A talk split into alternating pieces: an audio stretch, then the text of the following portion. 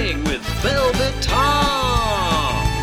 And now, your host with really bad timing, Velvet Tom. Good morning, good afternoon, good whenever you are listening to this. This is Bad Timing with Velvet Tom. I am your host, lover, loser, and legend. Velvet Tom, welcome back, my Velveteers, my small band of loyal listeners. I, I see you out there. I do. You are seen. Anybody new coming to the party? Open up a new browser tab immediately. Go to velvetom.com. It's Velvetom Central. Anything you want to know about me and more, you can go to my Facebook fan page, my Instagram, my Twitter. You can even go on YouTube and become a subscriber. Watch my YouTube videos. I would love your eyeballs on my stuff. Thank you very much. And you know what? If you like what you're listening to and you like what you see and you'd like to throw me a couple of ducats and you like me and you like me so much that you'd like to Venmo me at Velvet Tom. Throw us a Venmo, keep us going, keep the party going. So many exciting episodes to come. This is episode 11. My guest today is Christine Blackburn, and she is creating a story worthy empire, and she'll tell you more about that in this episode. I have to tell you, there is uh, there's a little technical difficulty, so there's a little break in the conversation.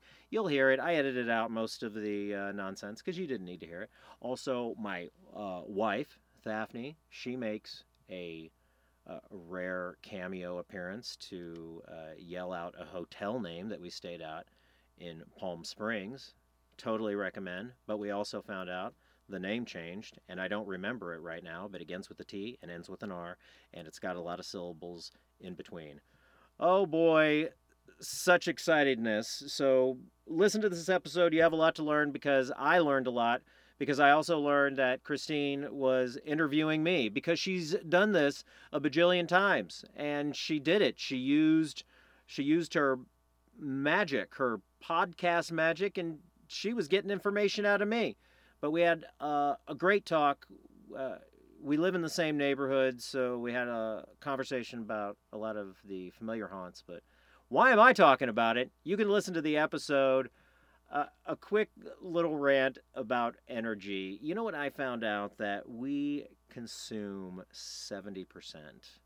We are a 70% consumption nation, the United States is. Okay, so we consume more than we produce. So we produce 30%, we consume 70% because a lot of the things that we get are overseas, so it's not like we're just making our own shit and doing it. Uh, speaking of shit, uh, since we're consuming it, uh, we're breaking it down and it's becoming that. And why isn't that powering our lights? Why isn't our garbage powering our lights? I, I got a uh, compost pile out there. I got worms going through my coffee grounds and my and my veggie clippings trying to make dirt out of it. You know, I got those boys to work. Why aren't we putting more of that to work? And I'm sure there's a, there's a think tank somewhere in K Street that is already on the job. But, you know, we're still digging, digging up oil, dinosaur jizz. We're still trying to run stuff on dinosaur jizz. And we're still fracking. What is that? Natural gas? Dinosaur farts. So we're still running, trying to run stuff on dinosaur jizz and dinosaur farts. I understand. It's a lot of jobs that would be gone if we transitioned. But I got to tell you, if uh, there was an oligarch robber baron out there that could own the sun you bet your ass we'd be running everything on solar. And maybe human shit. All right, enough of me. This is a very great episode. You're gonna love it. I know, I loved it. I learned so much. Give it a listen. Christine Blackburn.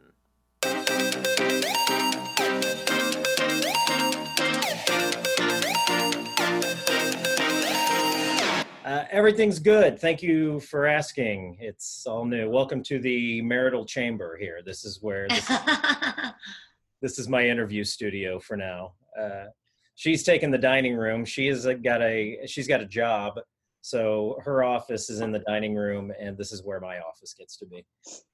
Yeah, you really. It's interesting how everybody's had to really sort out their space in a different way. you know, just nobody saw it coming. And so I'm sure that office chairs are probably sold out and desks and, you know, there's probably a lot of stuff that, a lot of markets that have done well over this pandemic. Oh my gosh, I can only imagine like all the all the old office equipment that is not being used that was sold that just went to homes. Oh yeah, right. Yeah. Well, if I had an office and I loved my office chair, I probably would have taken my office chair home with me, knowing that I was going to be in this for a while. That's really funny. Yeah. Yeah. No kidding. It's so funny. The last like job job that I had, I was doing customer service and it was work from home, telephone yeah. right off the computer. And it was just like, and then that job expired. And I'm like, all those jokers at that job are doing the same thing all over again. Wow. That's tough, man yeah, it was fun. So how were you, you asking? Were you asking for money? Uh, no, no, no, no. I was uh, I was technical support for Hulu, is what I was. How interesting. What's the most popular problem? Uh, the most popular problem is that everybody's internet was bad and they didn't want to believe me when I told them that. That's so funny. So everybody was running on like these slow speeds. Yeah, yeah. Everybody was running on slow speeds and they were going, no, it's your Hulu. And I'm like, we can walk you through all the troubleshooting, but if we're still not getting something, you need to probably call your internet company. Yeah. And find out they're out in the middle of Butcher Holler somewhere where they don't even get, where they're still running on DSL. It's like, well, that's that's the problem. Yeah. Yeah. But That's then funny. you tell them, but uh, but uh, all's not lost. Go watch Netflix. If you can get Netflix working, then by all means. But we require a bigger download, and you don't have it right now. That was like the yeah. biggest. That was what I had to tell people. It was sad. Yeah, yeah. Well, it's so frustrating technical problems when you don't know a lot about technology. Even if you don't know a lot about hulu if you know a lot about computers then you'll you'll figure it out and you understand that there's a an answer to the problem. But if you know nothing that'll just freak you right out man. It will. I mean definitely i'll i'll say that there was a lot more angry people on the phone than there were people that just needed help you know? Yeah yeah and nobody's going to call you just to tell you you're doing a good job. No. Never never. Uh, and and calls were back to back because uh, we were technical and billing specialists so mm. calls were back to back. It was like a lunch rush for eight hour shifts. It was like that sucks. It was like yeah. And but it was a contract job and they said your job will be over september such and such and i was just like okay i'll write it out that's fine yeah good for you yeah well it's work you know i mean that's how it is it comes in piecemeal piecemeal like that. How's it all uh, folding out for you? How's your uh, How's your pandemic going? How's your pandemic going? How is your apocalypse going? Yeah, let's start a new podcast. How's your pandemic going with Tom and Christine? Join us this week and we'll find out how's your pandemic going. Um, you know, it's interesting. I like being at home. I like being near my daughter. There's so there's some good things, you know. Like I, I'm kind of a homebody anyway, in a way. Well, not really. But I mean, I miss going out. I miss the improv. I really miss the improv. I miss flappers. I miss comedy.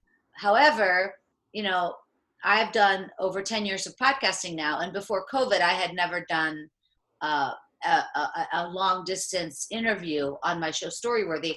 I'd only done person to person interviews over 600 times, mm-hmm. never distance. And then all of a sudden, you know, we all have to go to Zoom. And I went to Squadcast actually, but now I'm finding that I get guests from all over all over the country, you know, New York and, and Texas and Arizona, comics that I wouldn't get naturally or normally. And I'm also getting, you know, people from overseas. Mm-hmm. I had on I had on James Veitch in England, but that was before we found out that he's a sexual predator. Oh, so that was disappointing. I know. I just found out about that a couple weeks ago. So, but anyway, he's in London, and then I had another guest in Australia. Uh, what's her name? She was on a big movie this summer called The Tax Collector, and her name is Cheyenne Rae Hernandez. Tremendous girl, so cool. She's 25 years old, and she's just been in this huge blockbuster with Shia LaBeouf It's so stunning. And what was so so incredible about this girl? Yes, she's beautiful. Yes, incredible. But she was also in the army for four years, and so she gets out of the army, and within like a couple months, she gets this movie, and Come it's just yeah, yeah, and she's just um, so fit. She's so fit, you know. Look her up. There's this famous poster of her holding like a big gun because she's a bad guy in the movie. It's the tax collector. Yeah. Anyway, great girl. She lives in Australia, and so it's been really uh, interesting because it's opened up a lot of doors I otherwise would not have had those guests. So that's kind of fun.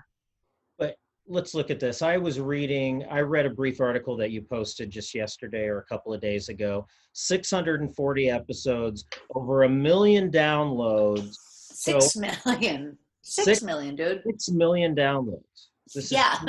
that is amazing. Like, uh, you know, this is episode, you're episode 11 for me. Uh, that's all right. You're doing it. and and that is and the answer that i read in that article afterwards was was doing this was creating own, your own opportunities for yourself Yeah, where opportunities weren't. And big time.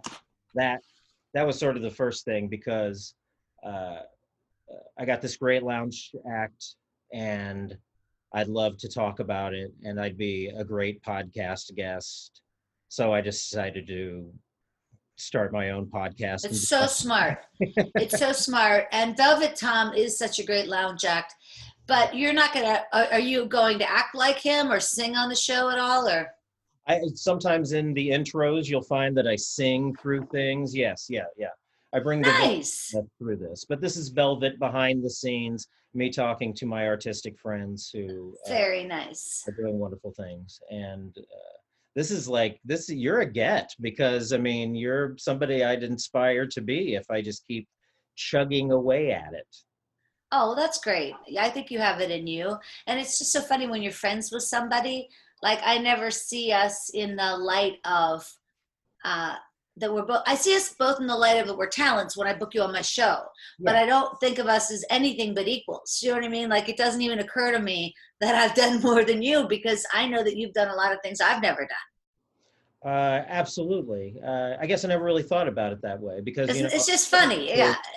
look at you know i've been following your body of work for a few years uh, mostly on facebook i love the way that you po- the way that it's posted on facebook where you get to listen to just a little morsel of it that just takes you there and i'm like ooh ooh that's good i like that I like- yeah, those are called. Um, it's from a, a a website called Headliner. A lot of people probably know about it.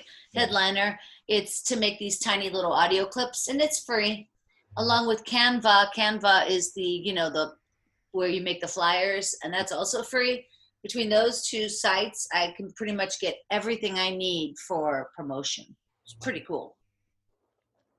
There's so much uh, at our disposal now. There's so many tools that used to be, you know, only for the big guys in television studios, etc. And it's so funny now because there's even different apps that will switch your screen back and forth. Like there's one called Switcher, and you can bring on three or four or five people.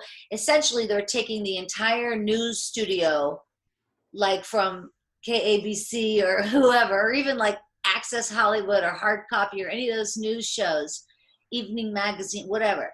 And we are capable of doing all that in a phone.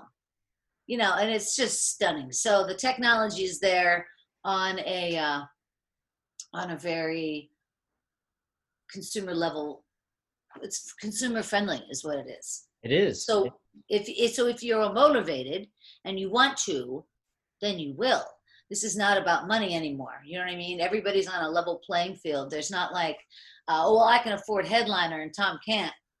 It's free. yeah Everything's free. You know what I mean? I mean, Zoom. I do pay for the Zoom webinar, and that's a, a little bit of money, but yeah, it's pretty cool. Uh, it is a level playing field. I I love that you said that because uh, it it makes this where anybody can do it. Uh, I remember Patton Oswalt saying something a few years ago. He made some sort of keynote speech, and he said that you were cutting out the middleman. He held up his iPhone and he was like, this cuts out the middleman for a lot of folks. You know, there's a lot of people are scrambling for relevance in this industry because you're about to eliminate four or five jobs uh, that you can do. But think of all the other things that will be created out of that. So, and it also, I think it makes representation, uh, you know, I don't know if representation has to work so much to represent you when when all of it is in your hands to do. You know, I mean. In other words, you're saying it speaks for itself. It yes, everything speaks for itself. I, I representation either has to work harder to say, hey, I got this person who already has something packaged. I already have I already have this female comedian who's got who's got millions of listeners, who's got tons of uh, he's got a storied career uh, ready to go you know it's got to make them it should make their job uh, easier uh, but it doesn't. And and also i think that there probably should be more representation especially in hollywood considering how many content creators are being born out of simple i know but it, it, that is happening but it has to be people that are making money. Nobody's going to take a chance on a show unless it's making money because everybody like we're talking about can do it on their own. So now everybody can sit back and watch the shows that are successful period. That's it. They're not going to search search for shows that aren't successful uh-huh. because why aren't they? You know what i mean? But it's it's unfortunate in a way because they do like some of the networks will only take podcasts that get like 30,000 downloads a week. Really huge numbers. And the people that are, as you know, podcasting are, you know, Katie Couric and, you know, Dax Shepard and, you know, mm-hmm. so it's tough. It's tough to get people's time because they're already looking at their or listening to their favorite their favorite stars.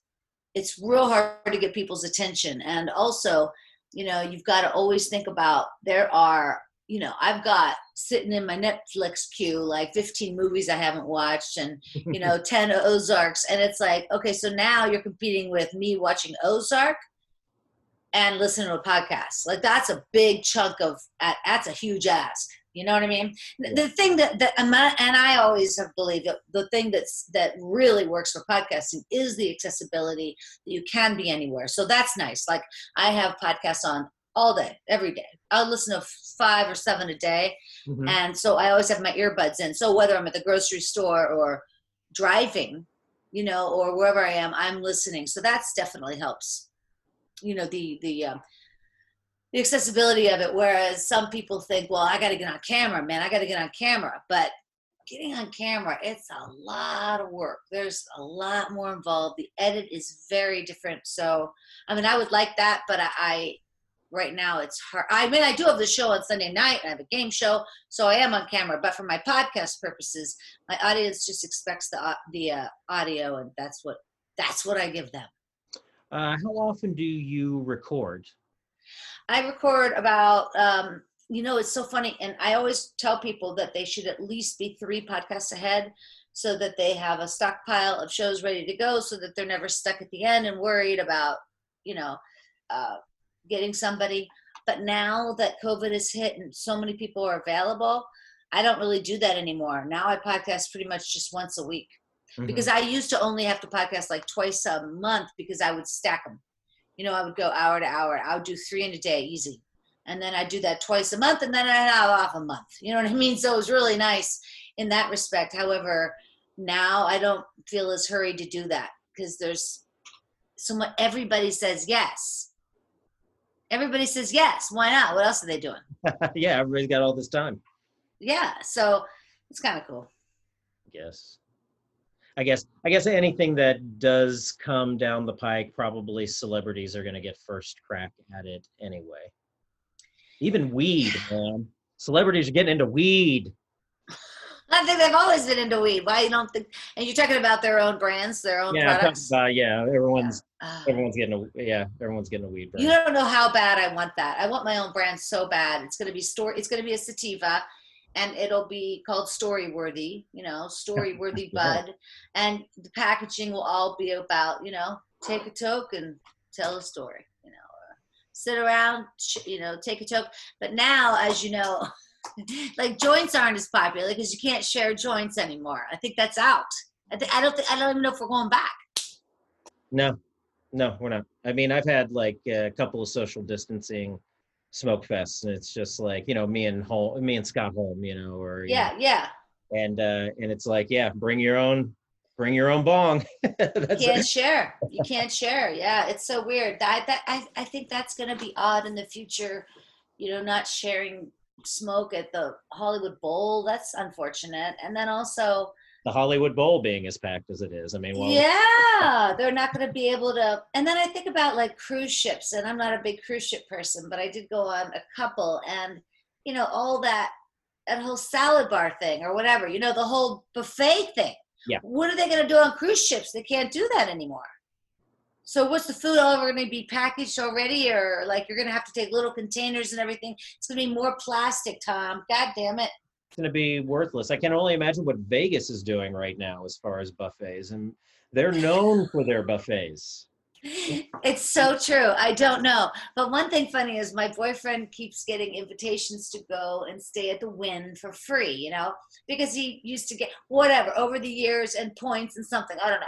Yeah. So they started off with one free night, then two free nights, then four free nights. Now they're offering seven free nights at the Wynn. But here's what they don't tell you: there's been 467 employees at the Wynn who have tested positive. Employees. So, like, we're not. I don't think we're gonna go to Wynn anytime soon. No, thank you. No, thank you. We Funny, I think.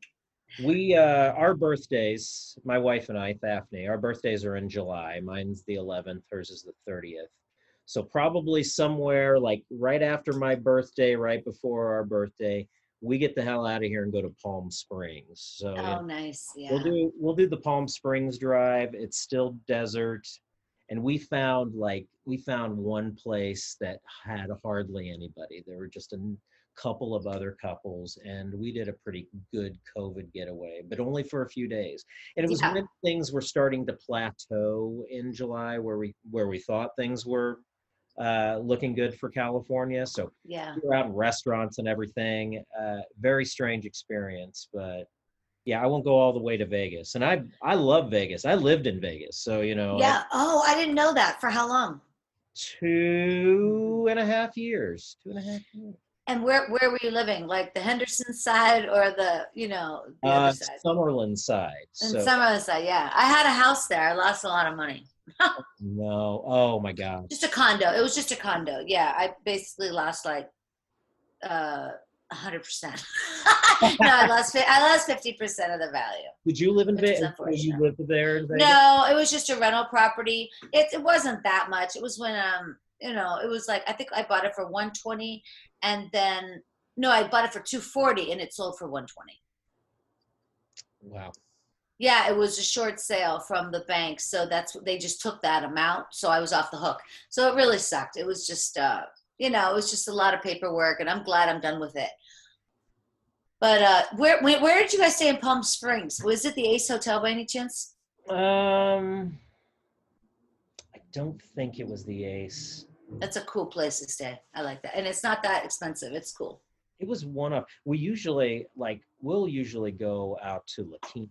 Like we'll go out past and stay at the La Quinta resort and spend a Yes. little money and do the spa thing and everything. But we decided to we'd never been in the heart of um we'd never been in the heart. Let me ask real quick. Hey, It's a cool. It's a cool place. uh, where uh where did we stay in Palm Springs? Yeah. Huh. It was great though. Ten little units. Yeah, it was tiny little thing for the life of me. All right, all right. She's on it. She's on it. This Oh, is good. Funny. This is Yeah. No, you want to know because you want to go back. Uh, it but it was good, and we it was so hot, and they were like very like don't break, don't turn down the air conditioner too low, or you're gonna break it. And I'm like, um, hey, it's 112 out. We're gonna have to That's tough.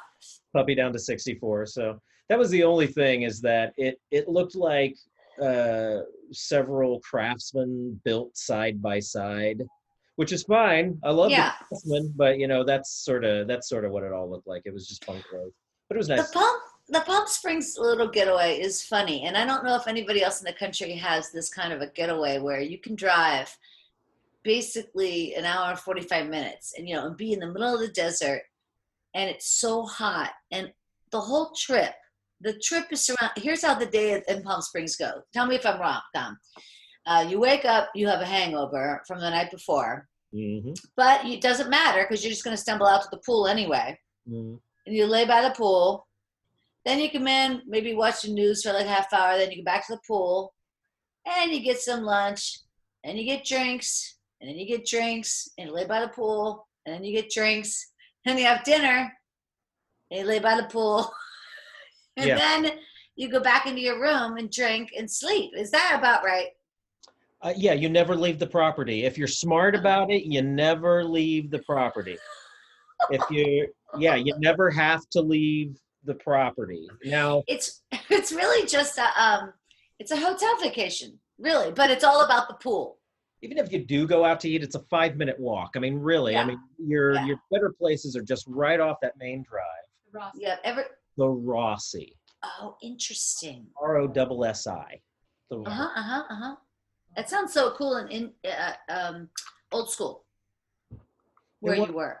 I mean, it was a it was a nice they it was a nice pool. They had a couple of pools. One of them was a little bit more private, and we wanted that room so bad we lobbied for it. Like, cause, but that room that was a, Yeah. but uh, yeah, we're like when we do that, we're like if there's too many people at the pool, we're like, eh, hey, Yeah. you know what? They gave us a hot tub in our backyard at this casino. we're staying at. Yeah, Yeah. so that's why that's why I loved. Um, uh, that's why I loved uh, Palm Springs. La Or La Quinta. Quinta. La Quinta. Yeah. My friend just got back from La Quinta. And I, I haven't been there. But yeah, it's a really funny vacation because you really don't do much of anything. You don't. Very laid back. That is, but that is the point to get Yeah, to relax. Yeah. get the hell out. I think you know that is the that's the flip side to going up to the Central Coast and doing Solvang and doing the wine tasting. Yeah. that you got to get out in your car and go to all these different places, and then Yeah. Morro Bay. I love that. That is really sweet though up there. It's Oh, Morro beautiful. Bay is beautiful. Yeah, I sort of miss that, but but it's all been sort of uh, fine with us to stay in. I think we relate to you being homebodies. We're definitely we're definitely like. I mean, when you're I'm a commercial actor, so I Yeah. mean, not every day there were auditions. So all the other days when I didn't have work was just sitting staring at the walls watching streaming shows. So I was totally ready for this, you know. you were al- it was already in your wheelhouse. Yeah, that is hilarious. I don't think That's so everybody was ready for the devastation of it all, but I mean, certainly the, I can name quite a, I know a lot of people who didn't have any problem in the house. I feel bad for my child, you know, because she's only 13, and so she misses her friends, and she obviously there's no dancing, there's no or dances, there's no. She's in eighth grade, right? So this would be the uh-huh. year. In a way, I'm. I feel sad for it. In a way, I'm just like, woo! Like nobody's touching my daughter when she's 13, you know, because I have such an eye on her. I understand that. So, but I feel bad. No trick or treating. However, we are trunk or treating, Tom. We're trunk or treating, so that's a whole parking lot thing, and that'll be fun. Alright. But it's yeah, it's just unfortunate she can't. I mean, she has a couple friends that are able to come over because they're in our bubble or whatever. But it's it's just odd. I feel bad for her. Yeah, you know what? You missed all. You named all the good things that you miss about the neighborhood. You and I are neighbors. You know, we live Yeah. in the same neighborhood. Uh, miss the Dresden. Haven't gone to the House of Pies. Have you experienced the parking lot dining yet at the House? It's kind of cool. It's kind of cool. I went with Scott the, the other day, last? Sunday. We went together. That's so funny in Coughlin. It was a blast. Oh, that's awesome. That was really nice. And yeah, so and that's nice that people are using their ingenuity to come up with new ways to make this okay. I did go to San Diego last weekend and same thing, entire streets totally blocked off and everybody is dining outside, which they do in Europe anyway. We should have probably been doing that at least here where it's so temperate.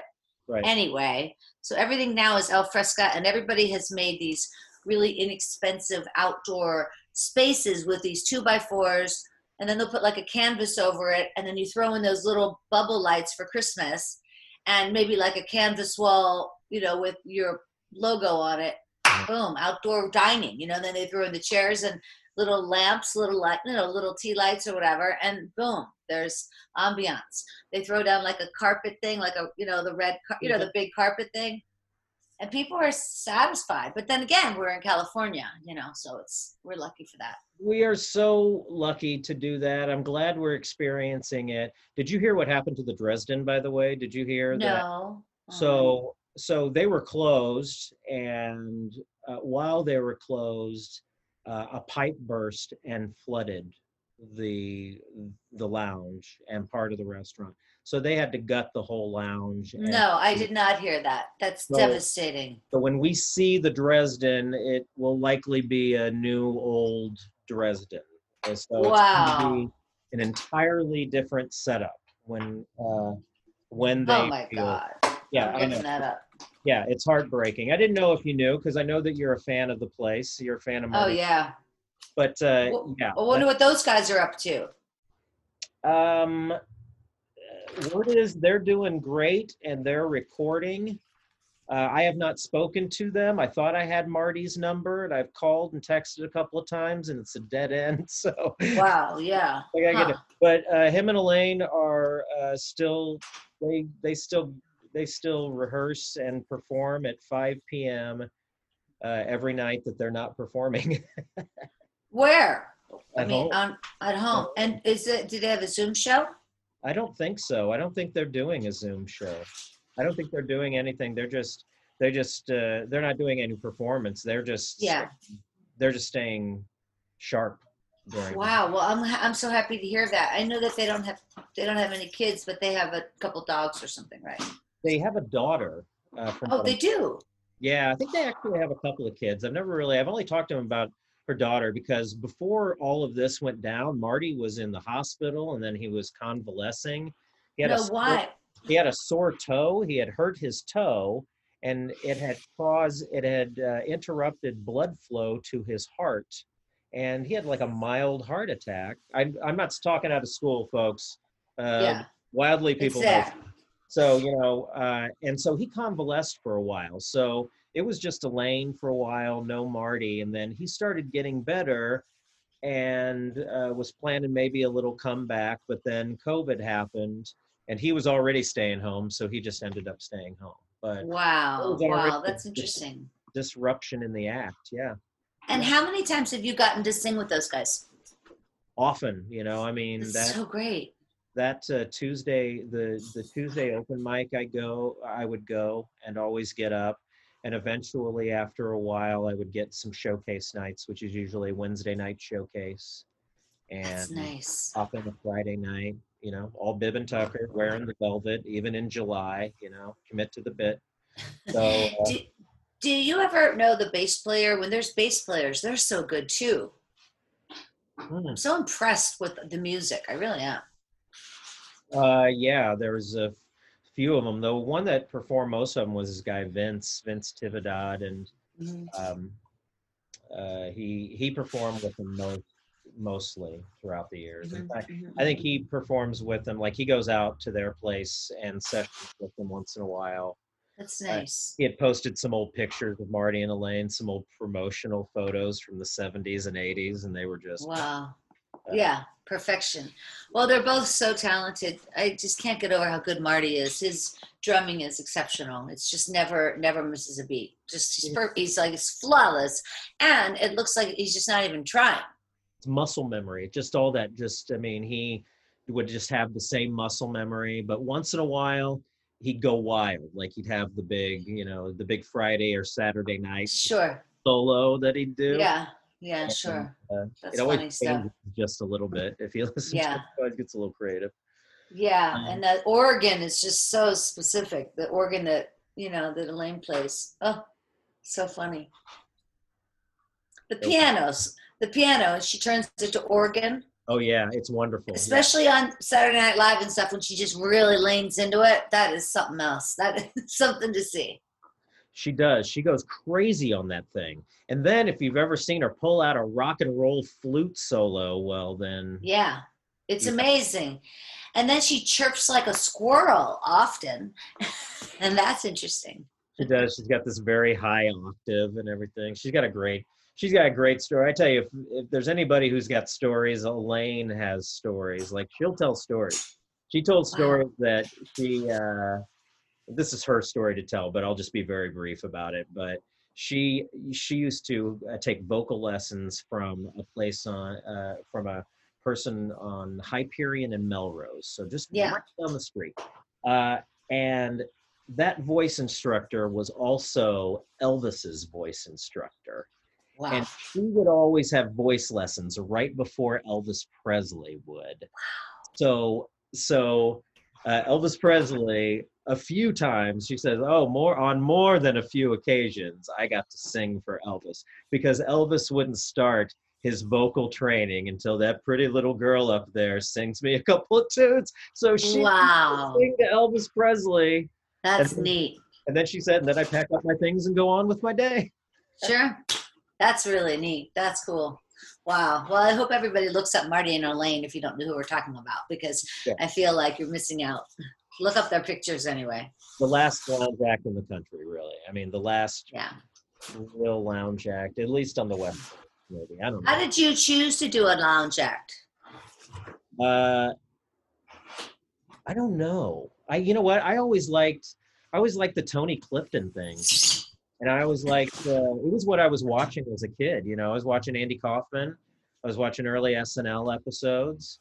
Uh, it's Yeah. a Living had uh, Sonny Man, the piano lounge guy in the middle. Hmm. He'd always be that take, and there was just something that everybody love hated about that character that I just sort of gravitated towards. Who's your favorite? Like, you know, who's your favorite singer from that era? Era. Era. Uh, Sammy Davis Jr. all, baby. I mean, you Yeah. could say Frank Sinatra. Frank's wonderful. Dean Martin is incredible. I watch Deana Martin's live shows, like his Yeah, daughter. He does live Facebook Wow. show on there. Wow. She, she keeps his memory alive, creates a few of her own. And so I love that. I mean, I love Dean Martin, but I love Dean Martin movies, like all the Martin and Lewis movies, and then like Rio Bravo and all that stuff. Uh, but that is, I think I was just influenced by how repelled everyone was by that character and how funny that was. So funny.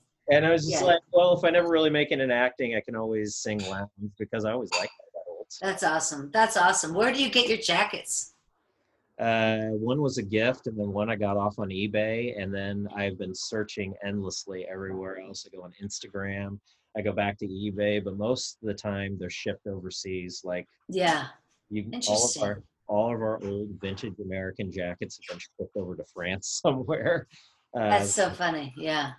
you know uh where so so i want to know you miss comedy where does comedy start for you how how long uh, I went on did it begin? stage. I went on stage for the first time in 92, 92, and I had one joke. And I thought, I don't know what I was thinking. I had three minutes and I had one joke. And I just said, um, so, uh, so my ex husband, we recently split up because he got another girl pregnant while we were married.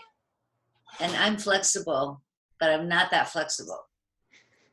And that's the whole joke. And then I just stood on the stage like an idiot. Like I'm just such a knucklehead. Like I don't know what I was thinking.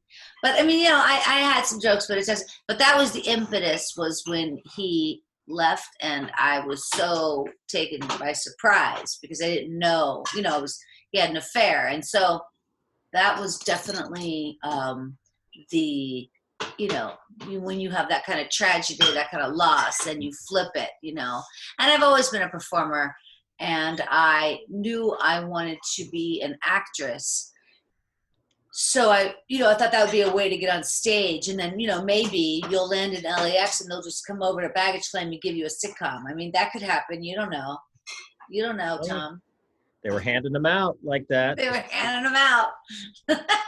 It was like, so, where, uh, so where was this? 1992. Was it in Los Angeles or was it oh, in no, in Pittsburgh. I'm from Pittsburgh, Pennsylvania. Pittsburgh, Pennsylvania? You love all the sports teams there? Are you are you a Stillers fan? I don't care, man. I don't- care. I used to. I used to for sure. It was a big deal for me.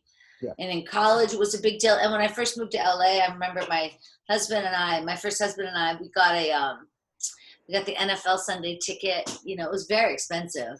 And uh, we, first, we would go to bars. You know, at 10 a.m. We'd go to bars. You know, there'd be the what they call a Steelers bar. I'm sure they have them for all the other teams too and you'd have to go there at 10 a.m. LA time, and then you, you know, it just wasn't great. So then we got the NFL Sunday ticket for a long time, and then uh, then we got divorced, and I didn't get it again. there you go. No, but I just, you know, I, I just I'd rather do other things on Sunday, and so I'm not really a big sports person. But I'm happy when the, you know, I'm sure that's fine. You know, that's great. Good for them. You know, when they win and stuff.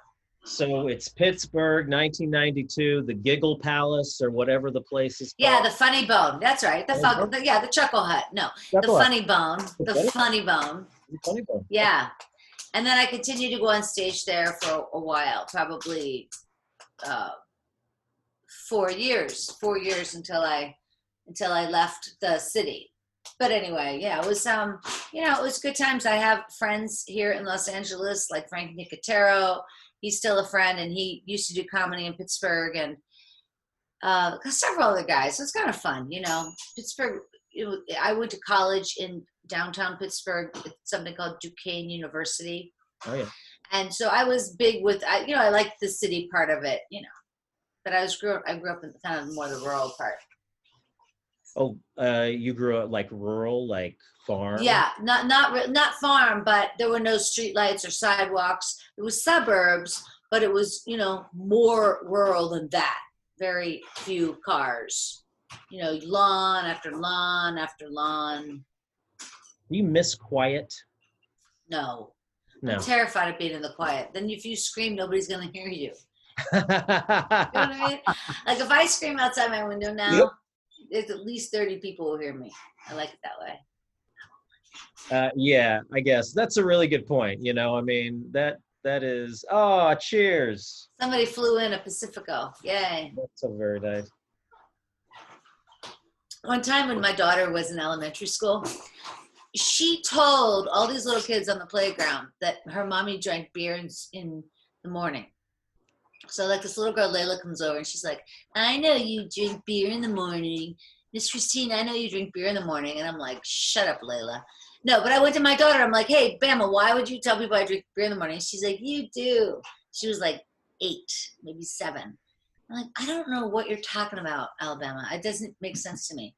I do not drink beer in the morning. And we get home from school, and she opens the refrigerator and she pulls out a Red Bull. She goes, "You drink this every morning." I'm like, "Wow, isn't that cute?" She thought it was alcoholic. That's funny. Just because of the And, and by the way, I don't drink Red Bull every morning either. I don't know what she was saying to Layla. That- gossip. funny you know here here she was working out her first premise out on the out on the uh out on the playground really Yeah, yeah. Isn't that adorable? oh mom she drinks in the morning i don't know what to do That's so cute.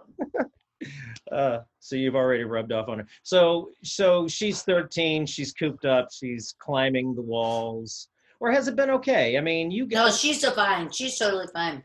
She loves to do crafts and stuff, and she also has two YouTube channels. So yeah, not just one, but two. So she's constantly entertaining. She's editing constantly. She's totally taken after me and her dad, who is a filmmaker.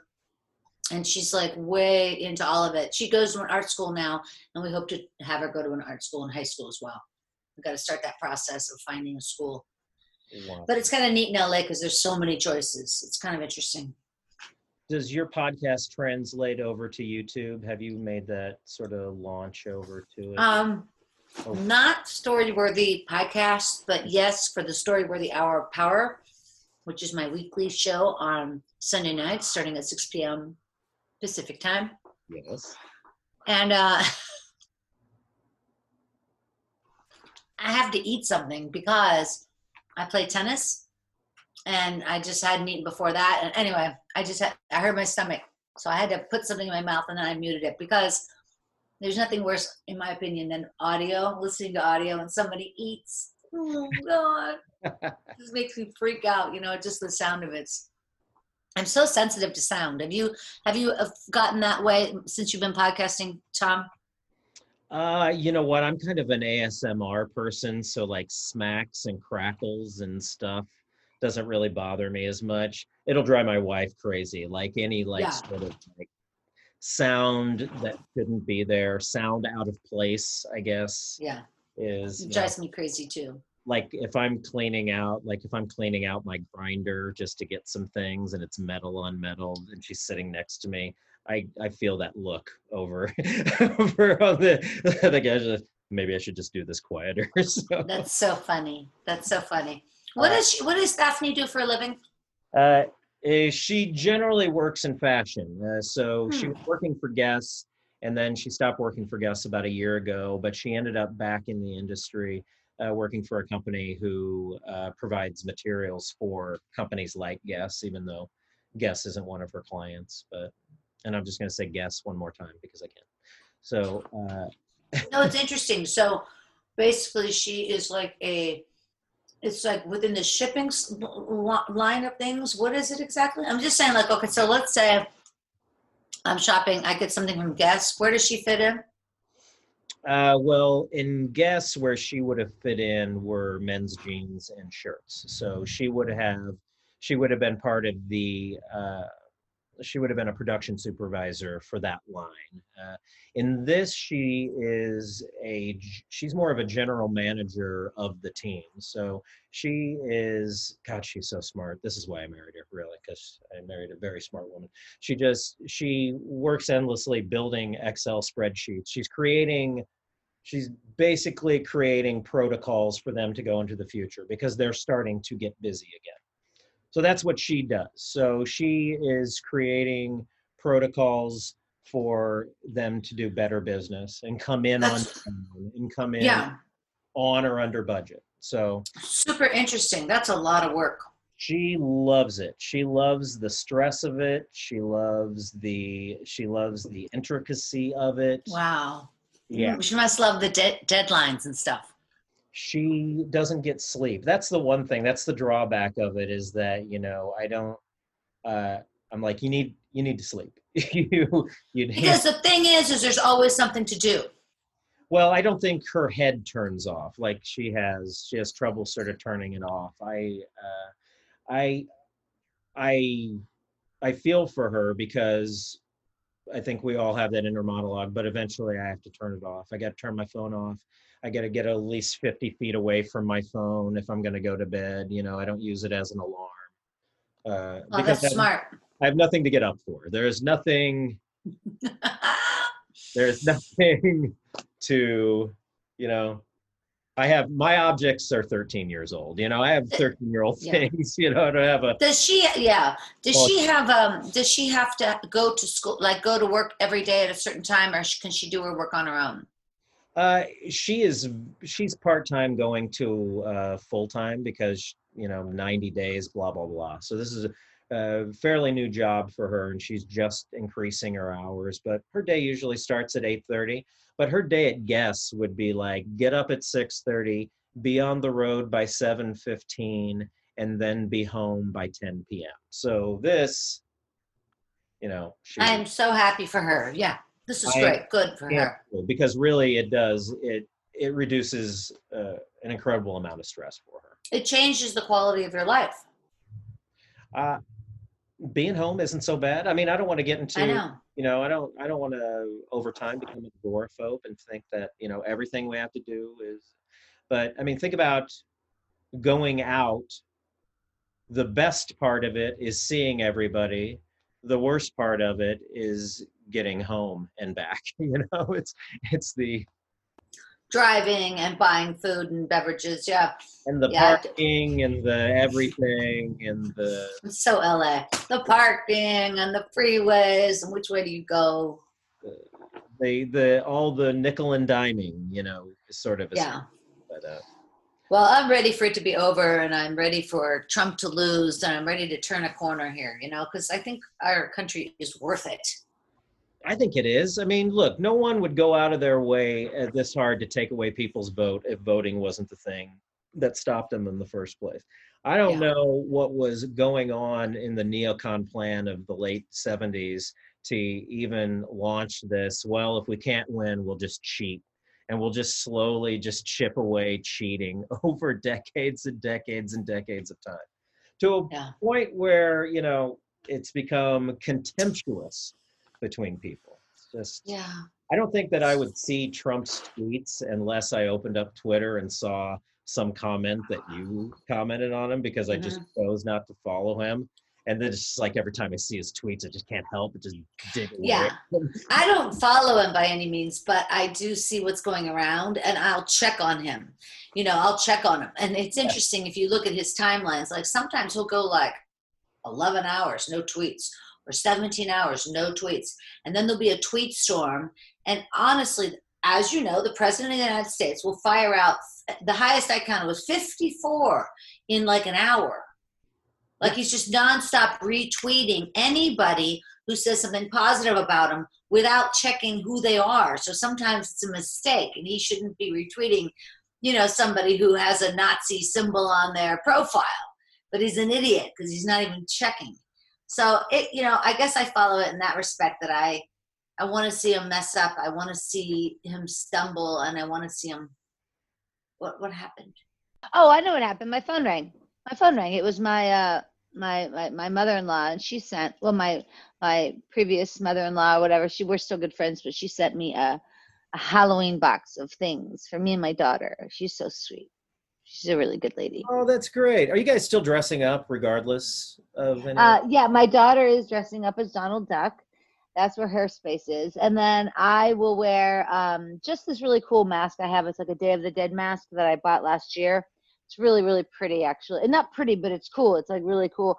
And then I'll wear like a weird black dress. It's kind of one of my go tos. I'm either the Day of the Dead person or the witch, one or the other.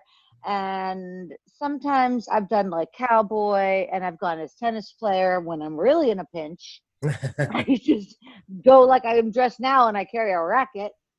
But this year, yeah, I'm going to be at the trunk or treat. I'm, you know, one of the not chaperones, but I'm like a, what do they call it? You know, I'm a volunteer. Yeah, I'm a volunteer. You know, just to help the cars go Room by, etc. yeah. Yeah, I'm always the room mom. Absolutely. What's kind of neat about having one child is like I know that everything I do is once round, once, one time, one time, hit it and quit it. I'm done. You're of done. nice. Yeah, it's beauty. It's a beautiful thing. My daughter's really growing up sweetly. She's a good girl.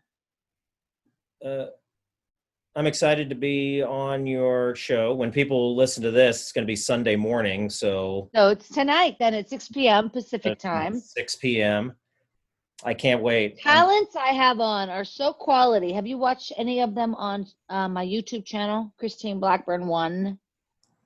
Uh, I have not yet, but I need to. I should go. There's 23 shows that are on there now. No, you don't have to, but it's just um you'll see how I do it. It's kind of I kind of try to do it in a really nice way. It looks like a television show.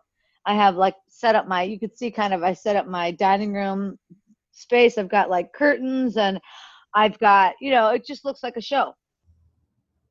I'm Uh, excited about it. I do a monologue, storytellers. It's all one hour, tight, tight, tight. It's nice. And then in the after show, we play Story Smash. Although next month I'm going to separate the shows out. But right now, Story Smash is still played the same night as the Hour of Power, which I'm hoping you'll play Story Smash. Generally, the guests stick around and play the game show. Of course, yeah, I'll stick around. Yeah, it's so damn funny, man. It's just as funny as ever. It really is. That is uh, so. You do one podcast, or do you, or do you have uh, more than one? I do. Uh, I have one podcast now. I had two podcasts. I have a great show, another show called Screwed Up Stories, which you can still find on Spotify and on Pandora. I don't think it's on Apple Podcasts anymore. But the point is, Screwed Up Stories is just, it was a great show I did with my friend Rachel O'Brien, another comedian, and she and I, you know, basically talked to women who have screwed up. And guess what, Tom? Turns out we all make the same mistakes. Uh oh. Who knew? Oh. But it was really fun. We got picked up by Westwood One.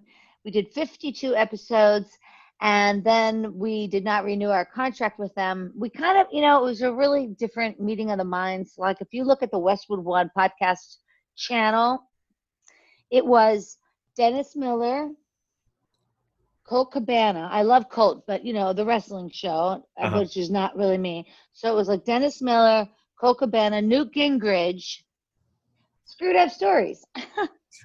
you know, it, it just didn't it didn't jive with that network. And then Rachel started working on another show and she she does two other shows. So, you know, we're all busy and unfortunately it didn't pan out the way I wanted it to. But it's okay. You know, it's just more content. And it is funny as hell, man. It totally holds up. Totally holds up as an evergreen podcast. People talking about how they screwed up. It's perfect. It's really it is. It's a great premise. So Gosh. go over, like I said, to Spotify, Spotify or Spotify. No, Spotify. or. Uh, just thinking of I screwed up. It's like Ah. making my butthole pucker because I'm just thinking of. There's probably about like five good I screwed up stories. That yeah. Yeah. yeah. Well, it's interesting, you know, and it's kind of comforting, especially for women to hear that a lot of other women have had the same exact issue. Oh, man. it's nice. It's cool. It was a really cool concept. I'd like to do it again, actually, at some point. really like an easy. Probably will. I could probably guess what this what the mistake was, and it probably involved a guy. Uh, most people, yeah, most most of the people. Some of the stories are so damn funny because, of course, we all chose, com- you know, all the guests were comedians. So Kathy Ladman, Susanna Brisk. I mean, just really talented women. You know a lot of these women, and uh, it, it, in my opinion, it's perfect. So if you guys want, really check them out. You'll it's it's entertaining as hell. Each show, uh, 35, 40 minutes long, super tight. It was a lot of fun. Uh, I used to uh, when I lived in Vegas. I used to work for uh, Maggiano's Little Italy. I used to work for the Italian food chain, the Italian restaurant chain, and I worked in Chicago, uh, the Clark Street location. Then I came out to the Las Vegas one, and Kathy Ladman and Elayne Boosler used to come in all the time and eat. Uh, used to lunch there. Like they came in, it was either me or a f- my friend would wait on them. But it was it was such a joy to. Great people. Wow, that's neat, man. That's really cool. Goes back a few years. Yeah, but still, okay. So there's an episode recently that a girl named um, Debbie Casper did on my show just about three weeks ago or maybe a month ago about her as a waitress waiting on Billy Joel in New York City. But she wasn't sure if it was Billy Joel. She thought it was, but she wasn't sure. She hadn't seen him in a while, but he was so over the top drunk and so crazy. She wasn't sure, and I don't even want to tell you if it was or it wasn't for sure because I want you to listen to it. But it's a really good episode, a good waitressing or waitering episode. Because you know that's another thing so many of us have done in our career, in our lives. You know, to make a buck. uh, how do you plan on expanding uh, the? I guess the story empire. Let's call it. Let's call it. Story worthy empire. You're absolutely right. Empire. Is. I'm really trying to sell Story Smash because it's a game show that's just so funny. I have a great website, storysmashshow.com. People can check out the website. And, you know, we ran a successful show once a month at the improv for three years. You generally we sold out, which meant 65 seats or 70 seats. Mhm. And we would sell that, you know, every single month and super funny. You've been to that too, right? I sure was. I was on Yeah. like yeah, a couple of years ago, January. And do you remember who were the guest judges? Uh, Danny Zuker was one of them. Yeah.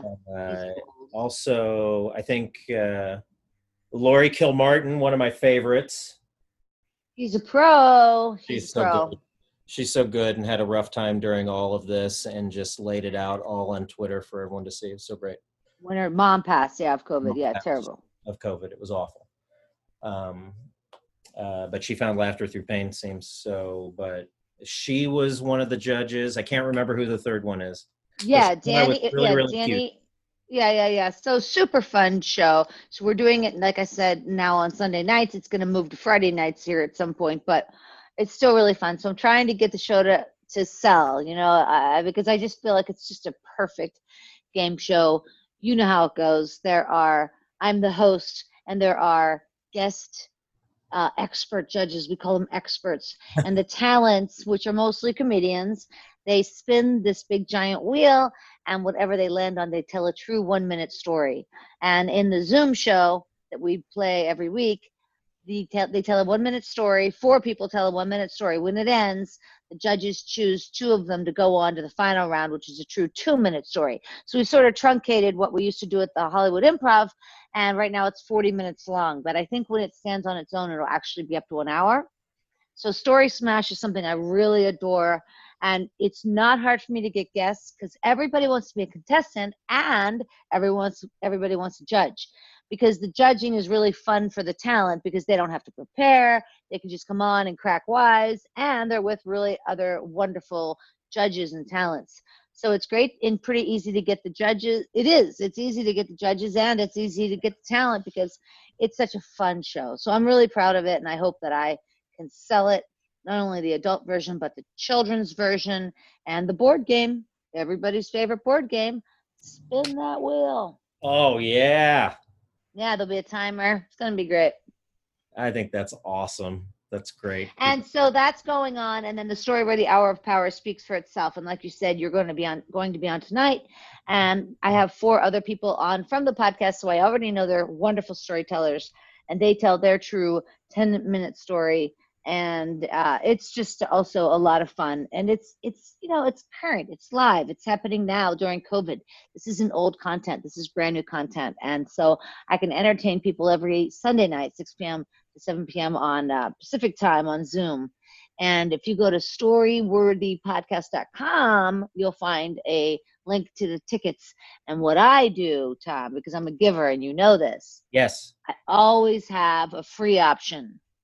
Thank you Yes, always free to Oh, yeah, you can always come for free. And I especially want that for other artists. You know, I never want somebody to come on the show that doesn't have any money. And the only reason why they're not coming is because they don't have money. That's not right. You know, that's just not right. So there's always a free option. I saw that. I saw that. There's a free option. There's a partial pay option. There's a hey, pony up because you love good comedy. There you go. I love that. I uh, thank you very much. You've uh, you've you've given me your time. I couldn't ask for anything more. I do miss seeing you, I miss you too. realize because I imagine I probably run into a Palermo's or one of Scott's Yeah. parties. We were talking about Scott and Jim's party next for Christmas. And I'm like, you guys, you cannot cancel it altogether. You can be all outdoors. we can put markings down or something where people stand. I don't know. We just can't have it nothing. Yeah, he- they got that lovely backyard. They got all that Oh. space. I think we could probably do do something. I really do. I do too. Me too. Um, any uh, any any parting words that you want to leave with us? Well, you know, anybody out there who is thinking about podcasting, it truly is a great time to get into this this market because you know there's about a million podcasts and that might sound like a lot but it's it's just nothing it's nothing first of all even if there's a million podcasts only 500,000 are actively recording and putting new content out out of that 500,000 in the topic that you're interested in whatever that might be there's only 30,000 or what you know what I mean. So you got to break it down. So there's still a ton of space in the podcasting world for people to start start podcasting and put their own brand on it. In addition, there's about 38 million YouTube channels. So you see how much further YouTube 38 million. That's a big difference than 1 million. So we are definitely early in the game. And the latest, I can't remember. Oh, it's Edison Research came out. Hold on one second. Edi- Edison Research came out and they had podcast tracking back in 2014, and there was only 2% of the population listening to podcasts. 2% in 2014. And here we are six hours, six years later, and it's 7%. percent Mhm. And that's actually, a, pr- that's like three times the amount, the amount of people that know what podcasting is only six years later. And so it is a growing medium. And like your show here, Tom, you got to just keep going. Just keep going. You don't, don't, don't stop. Just keep going. You're doing the right thing. Oh, And an hour is plenty long, no longer than that. People usually, you know, even shorter sometimes. If, you know, if you have a real niche and you're asking specific questions, you could even get it down to a half hour. Depends on how people want to, um, you know, they want to, they want to ingest their you know their content and and and you have to remember that most people get ready in the morning in about 30 minutes 35 minutes and if you have so much to give you just split it up christine blackburn part one christine blackburn part two now we have two shows so you always have to think ahead because uh if you do a once a week podcast of course that's 52 52 shows a year do you know what i mean Yeah. when you have 52 shows a year it means you post you know, probably on Twitter and Facebook or whatever you're choosing, you got to post. And so now you're talking about like, oh my gosh, you're well over a thousand bits of content. You know, it, so it's it's a process. It takes some time. It's also an art, and it changes. So if you don't like your logo, change it. If you don't like your music, change it. If you think you're doing too much time, shorten it. If it's not enough time, lengthen it. Just work with your podcast as it goes because it, it's a breathing thing. It's never solidified. I I was having that conversation with myself in the car today, as a matter of fact. I was having our pre interview by myself with us. That's all right. about that. And it's very funny that you brought that up because to me, it was my wife got me two gifts. You know, this is before we got married. She got me an old timey, old Shure microphone that looks like an Elvis microphone.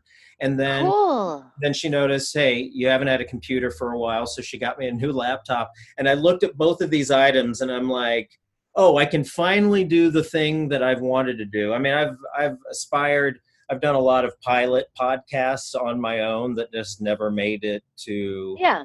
never made it to it. But the idea of putting up something is so much easier than it was even a few years ago. So that's why Oh, still it's just unbelievable. Yeah, it's unbelievable how technology has changed. And so it's fun to take advantage of it and it's fun to be a part of, you know, keeping in the in the loop, you know, because we've all like we said came have come to a level of uh you know, we've all kind of you know, gone back to start. And now the people that are most intuitive and the most in have the most ingenuity are going to come out on top, I think. Yeah, you know, it's like uh, publicizing and keeping on dinging away at publicizing because right now, you know, this is a once a week thing. And, you know, maybe July didn't happen because it was my birthday month and I didn't do episodes in that month. And then maybe September, there were things that came up where I didn't do that. And then there's a fire to kind of keep it going. Yeah, like- and everybody has a different reason to do it. Some people uh, had never intended to make money or want to do it in just like a basement podcast. That's fine too. But if you do want to make money, one of the most important things is consistency. So I would just say go down to two a month. So you guys can find the the show name and Tom Farnan every you know whatever you uh, you know what I'm saying. And what day do you drop on? Oh, Sundays. That's cool. Sundays. That's cool. Nobody does that. That's good. Yeah, because I, just think it's I, I think it's the true beginning of the week. You know, no one, you know, always everyone, but no one's going. It's there's no Monday to Friday nine to five anymore. So Sunday Right. can go back to being the first day of the week in my. Absolutely, absolutely. I I agree. That's really funny. A lot of people's not doing anything on Sundays, so it's a good podcasting day. It's a good day to eBay. It's a good day Yeah. to clean your kitchen. You know, there's a lot of Nice. things to do on Sunday. Uh, well, you know what? I love you. I miss your face. I'm so I love glad you. I miss your face. There you go. Bloody great episode. Loved it. And yes, I am going to be on Christine's show tonight, the story worthy Hour of Power. And then there's going to be the Story Smash Game Show right afterwards. That's going to be 6 o'clock Pacific time. That's the West Coast, baby. And that's going to be on Zoom and that's being advertised on my Facebook. So go to my Facebook fan page, Velvet Tom, and you'll find that information on how to do that. There, there is tiered paying. So, guys, there's no reason for you not to show up because I think one of the options that was mentioned in this episode was Fra. So, all you artists out there who are broke, come see a free show, hear some great stories for some great comics, including myself, and stick around for the whole time. It's going to be a mitzvah. We're going to have a wonderful time. What else can I tell you? Hey, velvetom.com, all things Velvet Tom. Find my social media, listen to this episode and more right there on the homepage. Look around. Hey, you can leave me a message too. There's a contact form. And also, my email's on there anyway. So contact me and send me a message and just make sure you're not a Russian bot, you're not trying to sell me Viagra, or you're not trying to get me higher up on my ISO. So, because I know that's all, well, it's all crap. But I would love to get a real message from you. All right, guys, so uh, take care. Make a plan to vote if you haven't, but if you have voted, good for you. I hope you've done it safely. Wear a mask, stay distant from people, wash your hands and face, and as always, stay velvet.